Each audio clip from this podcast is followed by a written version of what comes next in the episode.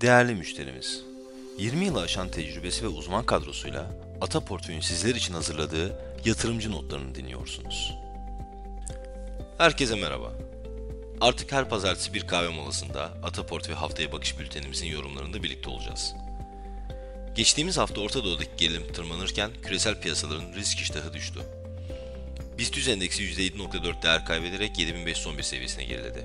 Endeksin yılbaşından bu yana performansı %36.3 oldu. Küresel hisse senedi piyasaları gerilerken emtia piyasaları karışık seyretti. Ham petrol ve kıymetli madenlerin fiyatı artarken tarımsal emtialarda düşüşler yaşandı. Ata portföyü yatırım fonları arasında ise haftalık bazda en yüksek getiriyi %4.3 ile Ata portföyü altın katılım fonu sağladı. Türkiye kredi temerrüt takası 430 bas puan seviyelerine yükselirken 5 yıllık Eurobond'un faizi %8.8 oldu.